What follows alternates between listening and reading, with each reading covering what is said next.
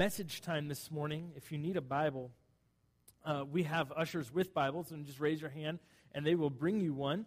Um, we're going to be in Revelation chapter 16, and I'd encourage you to go there. I, we're actually going to start a little bit in 15, but I'm going to recap a little bit. Um, just so you know, I was flipping through my Bible to, just this morning, and, and I flipped two pages, three, one, three pages, there it is, and it was the end of the Bible. So just so you know, I'm not going to tell you how many more weeks are left, but in three pages, we're done with this series. We've been on this series for a while now. Thank you all for sticking with it. It's been a lot of fun for me to, to just discover the meat and the meaning of this book.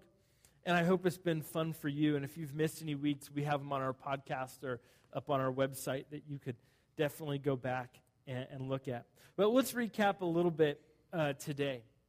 I just want to remind maybe some of you haven't been with us through the whole series, so I just want to give you this little picture of where we're at. Revelation 4 and 5 is the theological meat of this book. That's the steak dinner of this book. Now, Revelation 4 and 5 is God sitting on his throne, holding a scroll, this completely sealed up. It's got seven seals. And no one can open it. And, and, and John, the writer of the book of Revelation, is there and he begins to weep. He's sad. He cries because no one can open the scroll because he intrinsically knows that that scroll is God's purposes on earth as they are in heaven. It, it, that it is the new creation that, that's just begging to be brought forth. That John, he knows that that scroll is God's will for humanity. He knows that that scroll is immensely important. But then he, he, hears a, he hears a lion, then he turns and sees a lamb. And, and it's a lamb that is acting as if it had, or looks as if it had been slain. And that lamb is Jesus. And, and that lamb is the one who's able to open the scroll. And as that scroll opens, as those seals get popped off, as Jesus opens it, one of the things that we see is that there's these forces of darkness that hate this plan. And it's part of this crumbling world that's, that's sort of attached itself to sin. And, and the author, John, there calls this Babylon. He calls this crumbling world, which is a lot of references to Rome, he calls it Babylon. And, and this, there's this crumbling world, but then there's this lamb and all of his followers coming, and they begin to meet each other. And, and I'm not going to, there's so much to recap that I'm not going to recap all of it. But some of you might remember there were seven seals that were open, and a quarter of the earth was destroyed. And then there were seven trumpets that were blown, and then a third of the earth is destroyed. And then today we're looking at the seven bowl judgments. And the rest of the destroyers of the earth are destroyed. And that's the idea. When you have these two competing worlds. God has to bring this new plan to order. God has to bring his new creation. And this is what John is saying is this is what it's like when God brings his new creation into, into being. The old stuff has to pass away. And there's some people who have dreadfully tied themselves to the old system of life. And today we're going to talk about something we talked a little bit about last week, but it's not fun to talk about. You don't hear pastors talking about it too much anymore. And, and, I know that for me, it's not like the, the number one topic that I love talking about, but it's the wrath of God. But it's important that we talk about it because wrath is part of God's um, love, it's part of his fundamental love for his kids. And it's also part of ours. And like I said, um, like I said last week, it's seen most clearly when you have kids.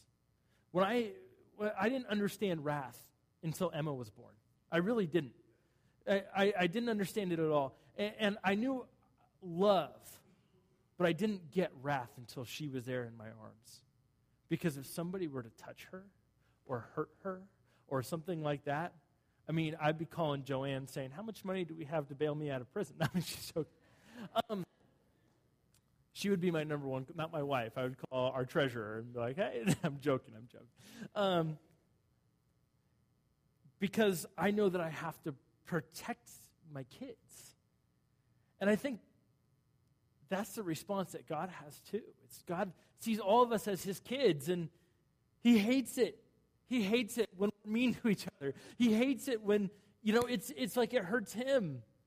You know, if I see somebody picking on my kid, I, I just, uh, uh you know, even if they're wrong, even if my child is wrong and they're the one who started it, I'm like, uh, don't, do, you know, I want to jump in. It hurts me. There's this wrath element, uh, you know, dad coming out.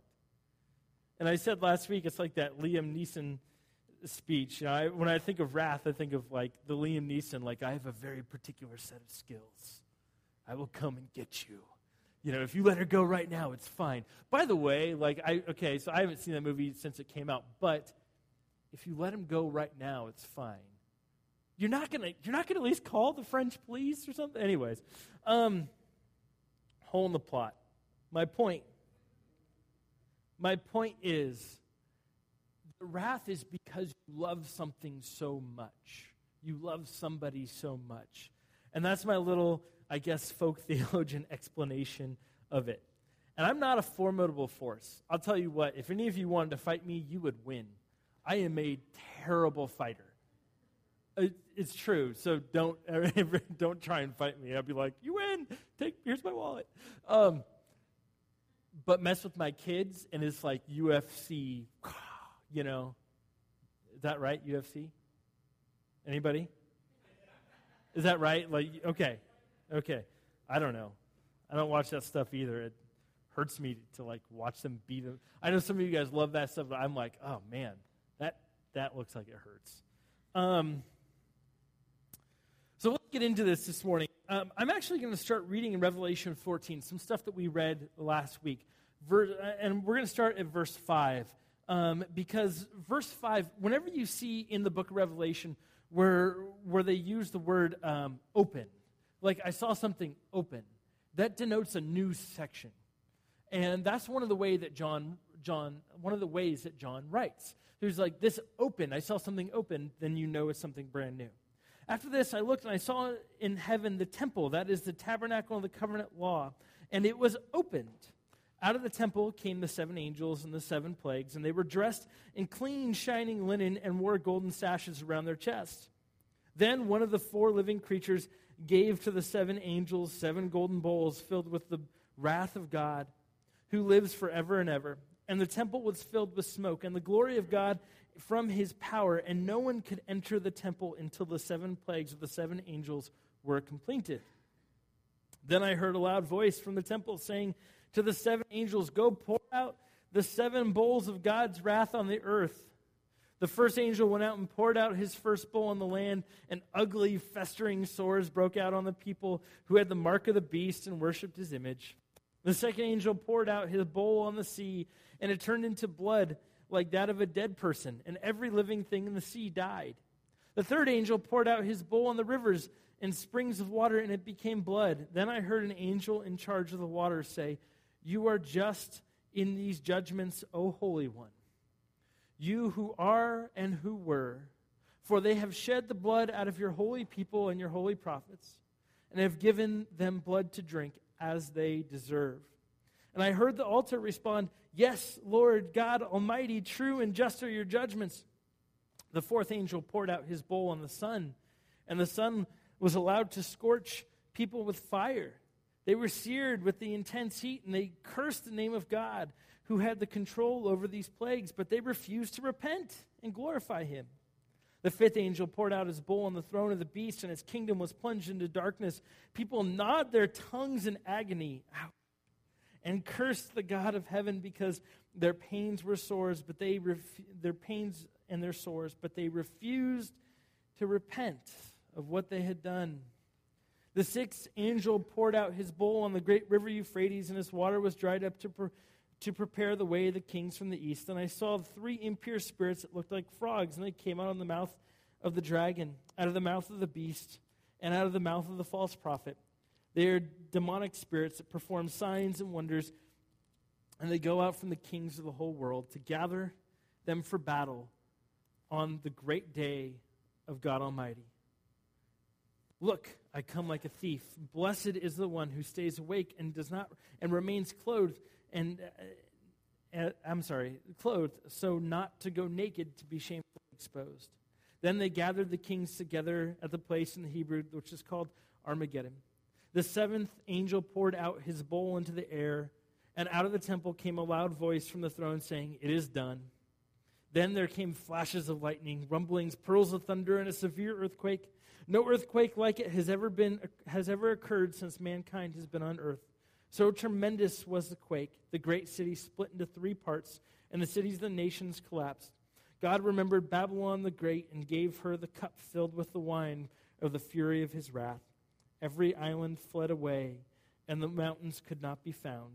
From the huge, from the huge hail, uh, sky hailstones, each weighing about a hundred pounds, fell on people, and they cursed God on account of the plague of hail because the plague was so terrible.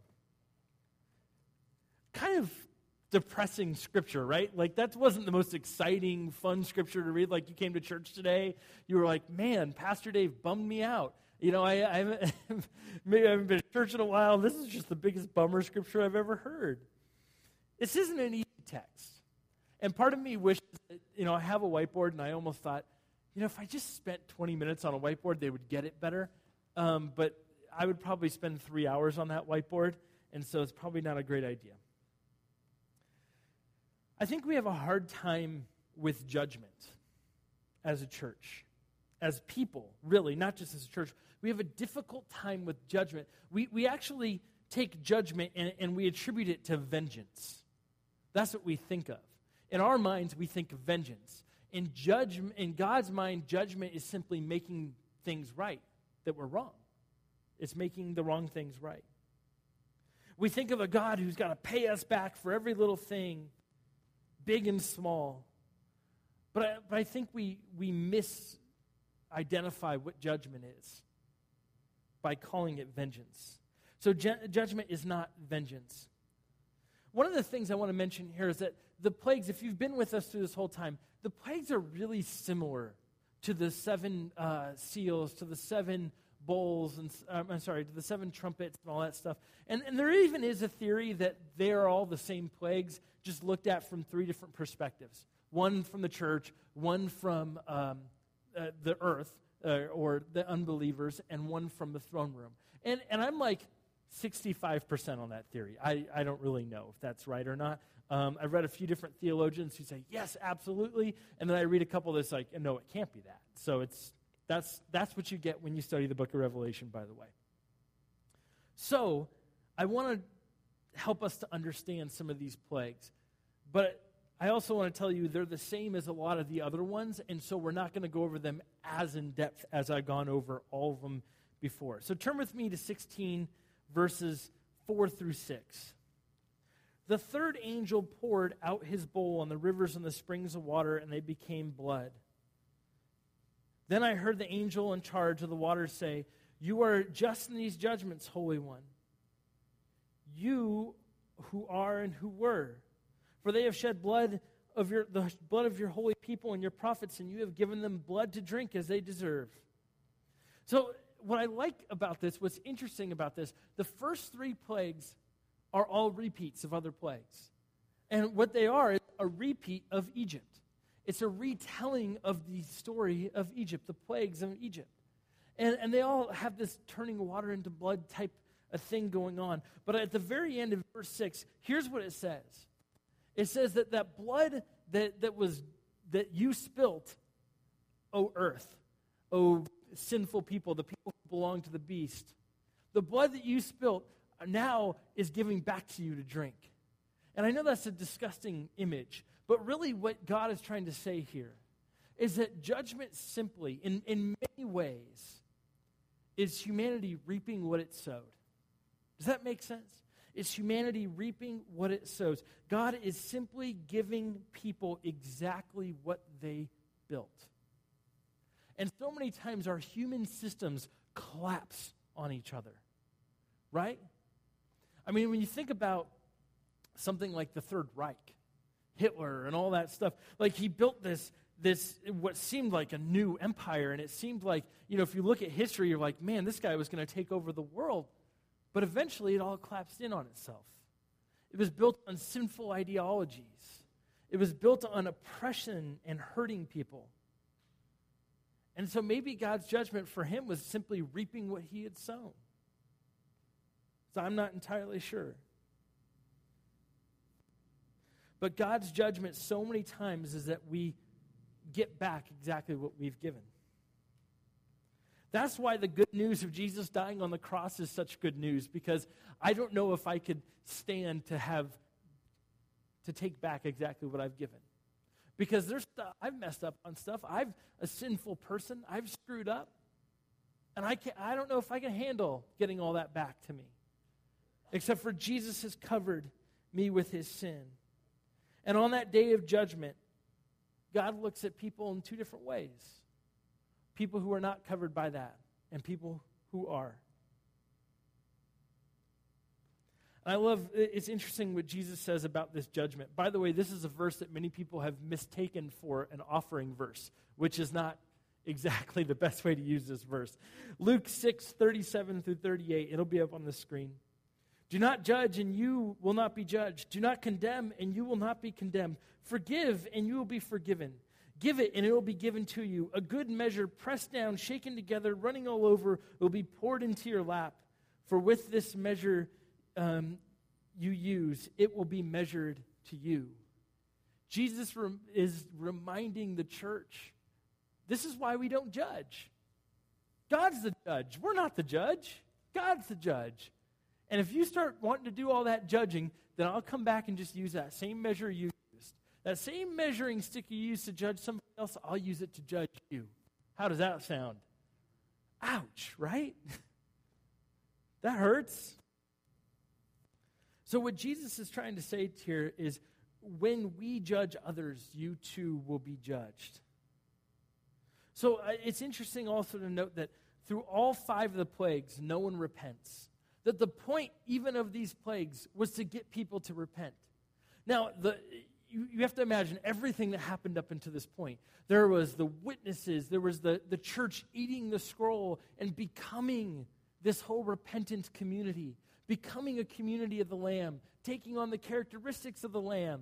And many people came to know the Lamb through this, but still there's this group of people that have been identified as followers of the beast that 666 that are wholly incomplete. And still they don't repent. So even these judgments are God saying, Come on, I, this is last resort stuff. I want you to come into relationship with me. But why does no one still repent? Because you become what you worship. You become what you worship. The mark of the beast penetrates their soul. The truth of the matter is, like I said, we become what we worship. And that's important for us and why we come here each week.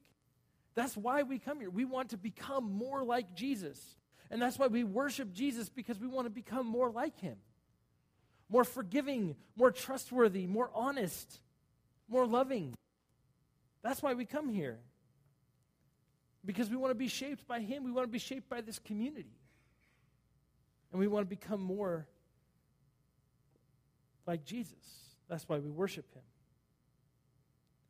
But these people, unfortunately, have their lives so deeply formed by the beast that they can't get out of that, that cycle. No matter how much Jesus begging them to come with me, they won't do it. They simply won't do it. Let's look at verse 12 here, the sixth plague. The sixth angel poured out his bowl on the great river Euphrates, and water was dried up to prepare the way for the kings of the east. And I saw three impure spirits that looked like frogs, and they came out of the mouth of the dragon, out of the mouth of the beast, and out of the mouth of the false prophet. They are demonic spirits that perform signs, and they go out of, they go to the kings of the whole world to gather them for battle. On the great day of God Almighty, look, I come like a thief. Blessed is the one who awake and remains clothed as to not go out naked and shamefully exposed. Then they gathered the kings. Uh, then they gathered the kings together to the place in Hebrew that is called Armageddon. So what this is saying is that these three unclean frogs came out of the mouth of the beast to gather all the wicked kingdoms.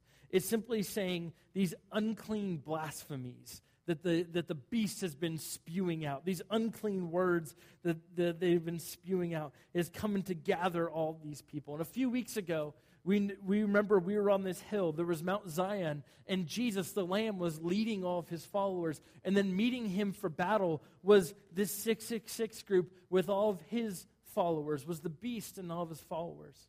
And so we now have this picture in our minds of these two groups that are competing, meeting against each other. And it says this battle is happening at Armageddon, which actually is Harmageddon, is the way to pronounce it. There's no, um, that's the way to pronounce it in the Greek.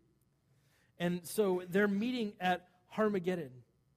And it's interesting, a lot of people have said, oh, you know, we could trace the exact spot where this is in Israel. We know exactly where this is. We know exactly where it's going to happen. In fact, I, I, was on a trip where people told me, exact, this is it. You're standing in it right now. But, I mean, you could deduce some things, but the, the actual problem is when you look at a map, when you understand the history there, there, there is no place called Harmageddon or Armageddon in Israel right now. It's actually a makeup of two names. And there's, it's actually really important for interpretation that we get this. It's made up of two names, Harmageddon. It's a way of saying it's a valley and a mountain. And so there's no place that exists that's a valley and a mountain. But there's three crucial points here. One, there's no name in the Middle East called Armageddon, so um, we have got to take it symbolically. Jesus is calling.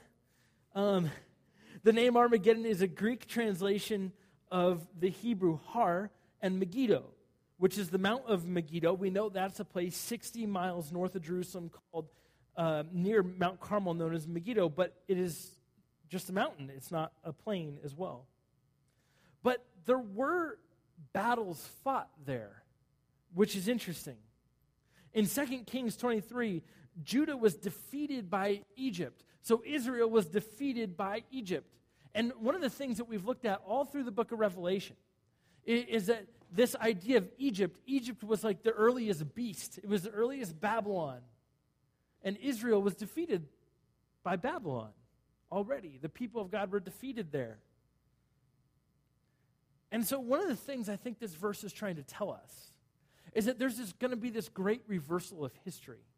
That there's this battle at Armageddon. In other words, it's, it's code for the church saying, You remember where Israel lost all these battles? We're now going to go and reverse this history. Jesus is the victor. Jesus will win these battles now. So, is it a physical place? I'm not really sure. But I think what the thrust of Scripture is trying to say is that God will restore his people, God will reverse the tide. Uh, verse 17 The seventh angel poured out his bowl into the air, and out of the temple came a loud voice from the throne saying, It is done. I love this. This plague is really interesting. And I don't know if it's okay to say it's my favorite plague, um, but it's my favorite plague. Um, so I don't know if that's okay, but it's my favorite plague because of this. There's some commentators that, that talk about how this plague cleansed the air. And, and when you look at the beast in the past, the beast, you know, from a few chapters ago, was polluting the air with all of its blasphemies and all of its false talkings about Jesus and all of its false worship and, and things like that. And imagine kind of like we know what air pollution is, right? We live in LA. I mean, I was driving in from, I was driving in from um, the desert this weekend, and I thought, it's like, man, this is bad.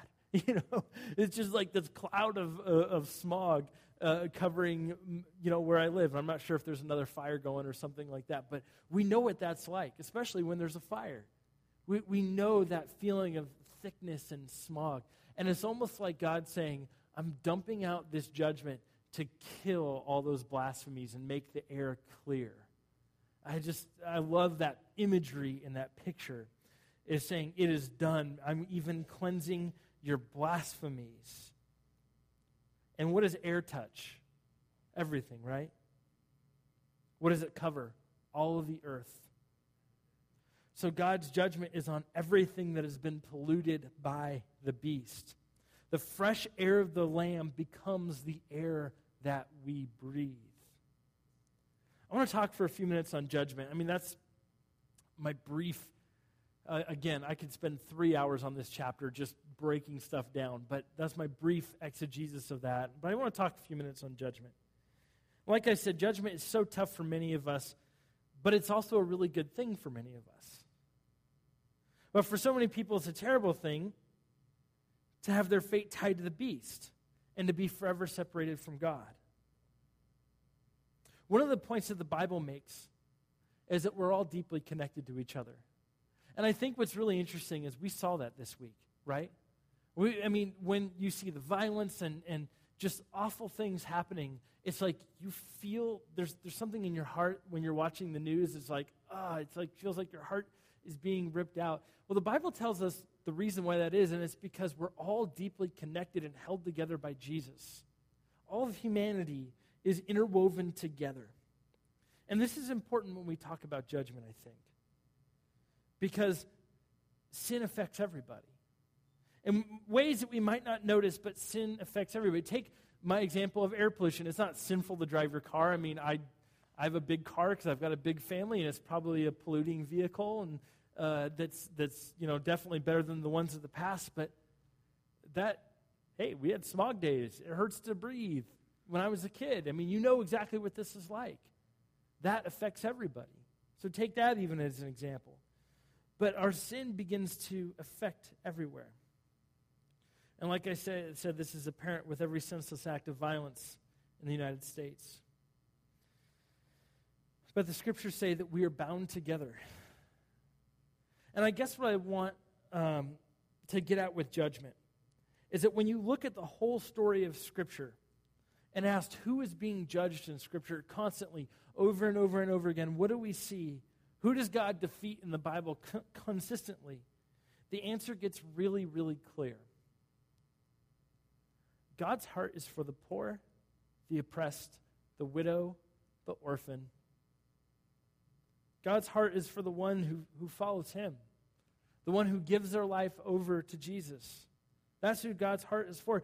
So, As the oppressed Israelites flee Egypt, the oppressor gets judged in the Red Sea. God comes against them. He makes right what was wrong. He gives Israel a place. You see the prophets going to the kings of Israel saying, Eh, just a few years after that, well, a number of years after that, the kings of Israel begin to grow in their power. And, and, we've talked about this a bunch where some of the kings of Israel, mainly Solomon, begin to buy arms from Egypt and become one of the biggest Middle Eastern arms dealers. He begins to have all these foreign wives and begins to worship all these false gods. And then Solomon is called the forced labor king of Israel. In other words, the new Pharaoh of Israel. And a few years after Solomon's reign, you see kings descending more and more and more and more into that. So the person, the group that was oppressed became oppressors. We have to be careful not to allow our, our, freedom, the freedom that we have in Christ, the freedom that we've been given, we have to be careful not to become oppressors. That's exactly what happened. And I think the point, one of the points of Israel's greater story is that they themselves became oppressors. He had all the gold, all the silver, and he literally turned into Egypt. And God even judged his own people using Babylon. That the oppressor, Israel, was taken away into captivity and brought back humbled. like I said, we have to be careful not to use our freedom to turn into ourselves into oppressors. Because the scriptures tell us that we're deeply connected to all of humanity.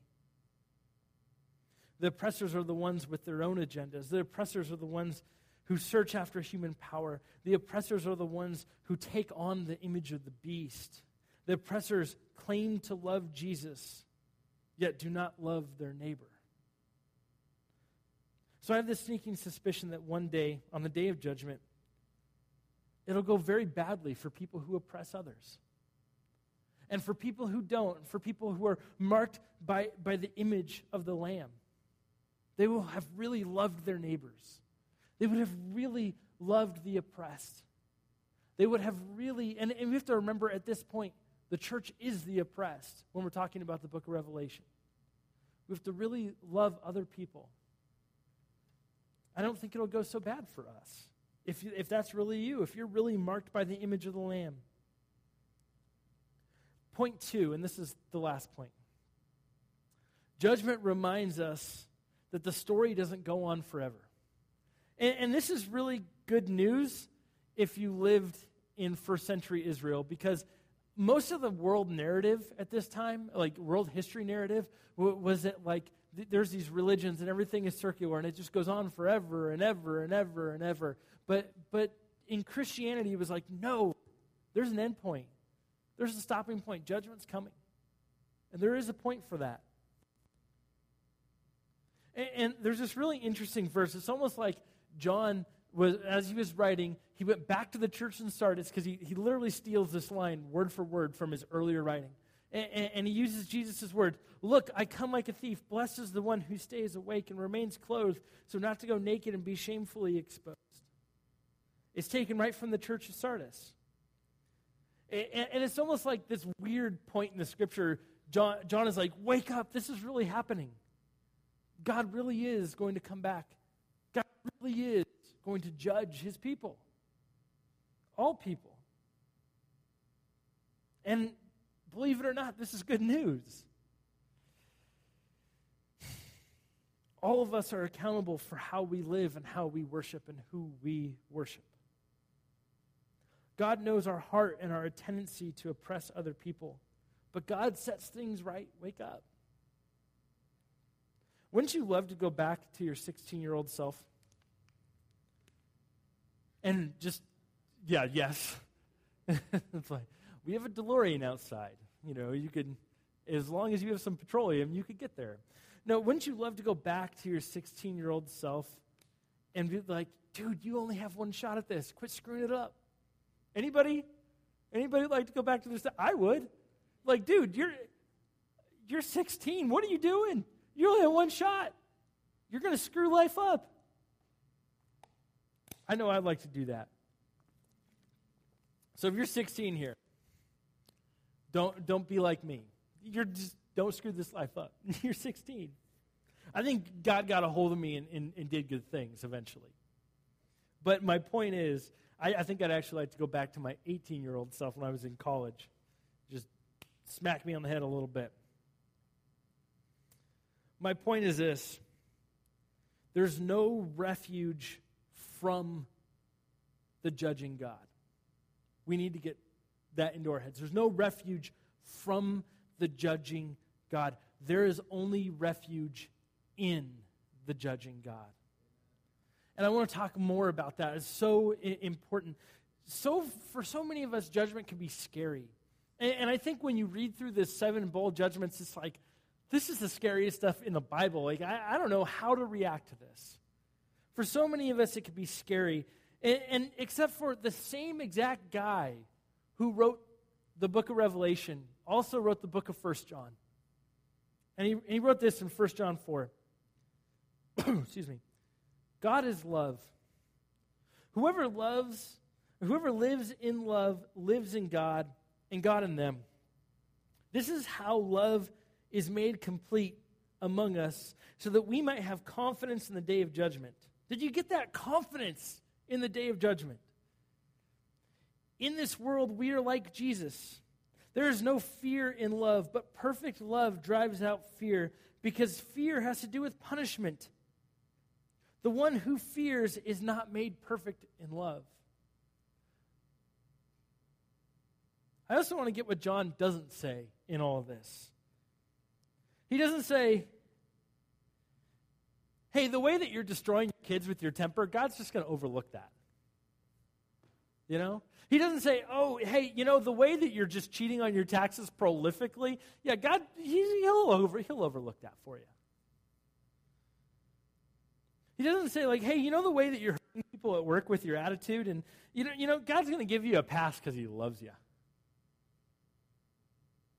John is saying that those who love God have been transformed and are made complete in Him. And they're not the type of people that do that sort of thing. And when this happens, you're not trying to hide anything. It doesn't mean you always do well, it doesn't mean you're going to be perfect. But, it, but as you're transformed by the love of God, it means that you're not an oppressor, hurting other people, and you won't be judged as such. It means that on the day of judgment, when judgment comes, we would have already acknowledged the sin in our life before God and not pretended like it didn't exist. It means that when God does judge, come to judge the world, that that perfect love that is being that we build our lives on will cast out any fear on judgment. I love that verse in 1 John because it, in Revelation 16, it just judgment seems so scary. But what he's saying is, hey, have confidence on the day of judgment if you are in Christ. If you're the type of person who's laid their life down and surrendered your heart and said yes to Jesus, then you're good. I mean, God's blood has cleansed you, and He's going to transform you in that love. But that is work, by the way. Transformation is work. I, I can tell you, I became a Christian when I was 15 years old. And the day after I became a Christian, I was still a jerk. I was. I was a jerk to my friends. I was I mean, I was like a light-hearted jerk. The sarcastic ones that always tearing everybody down. Do you, does anybody know what I'm talking about? It's taken years to shed that off, and it's not completely gone. Some of you are laughing because you know me. It's like, it's not completely gone. And, and I hope that it'll be completely gone one day because I do know in my mind that sarcasm is the lowest form of humor, but it's so fun, right? You know, you know what I'm saying? But it didn't happen right away. It's, it's God getting a hold of you and saying, Listen, I love that person. Why are you tearing them down? They're like one of my kids. And you know what happens when you beat up my kid, right? I come after you with my wrath. You know what happens. This is God's judgment. This is God's wrath. For those who do fear God's judgment, well, there is something to fear. If you have unrepentant sin, in other words, if, you, if you've not surrendered your life to Jesus and, and not asked for forgiveness for sin, and, and if, you if maybe you don't even realize it, but you, you've been sort of on this trajectory to follow this beastly character, judgment will go poorly for you.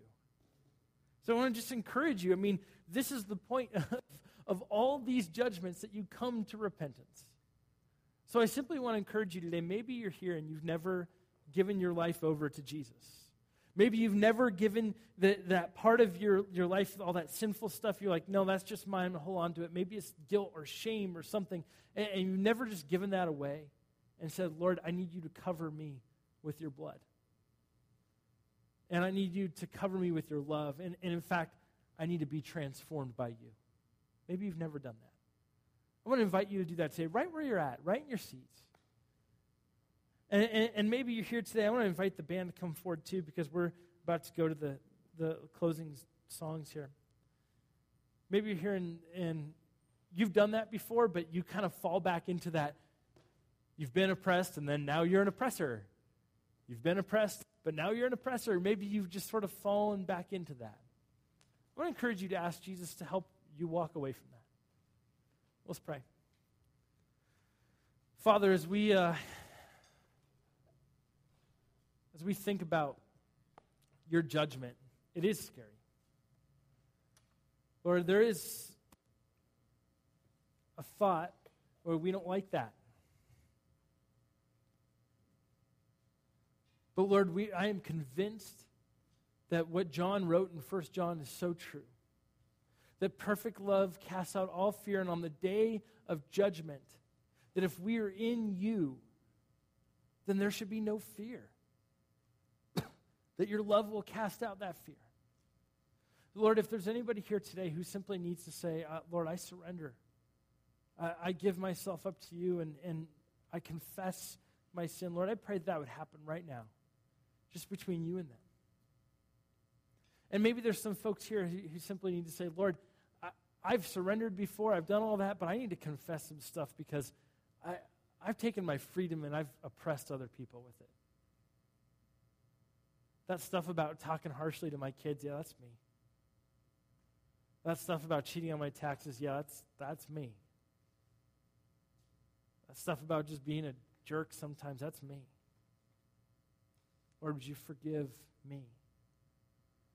Father, we give ourselves to you. And we ask that you would use this church to share the good news of your message with this world.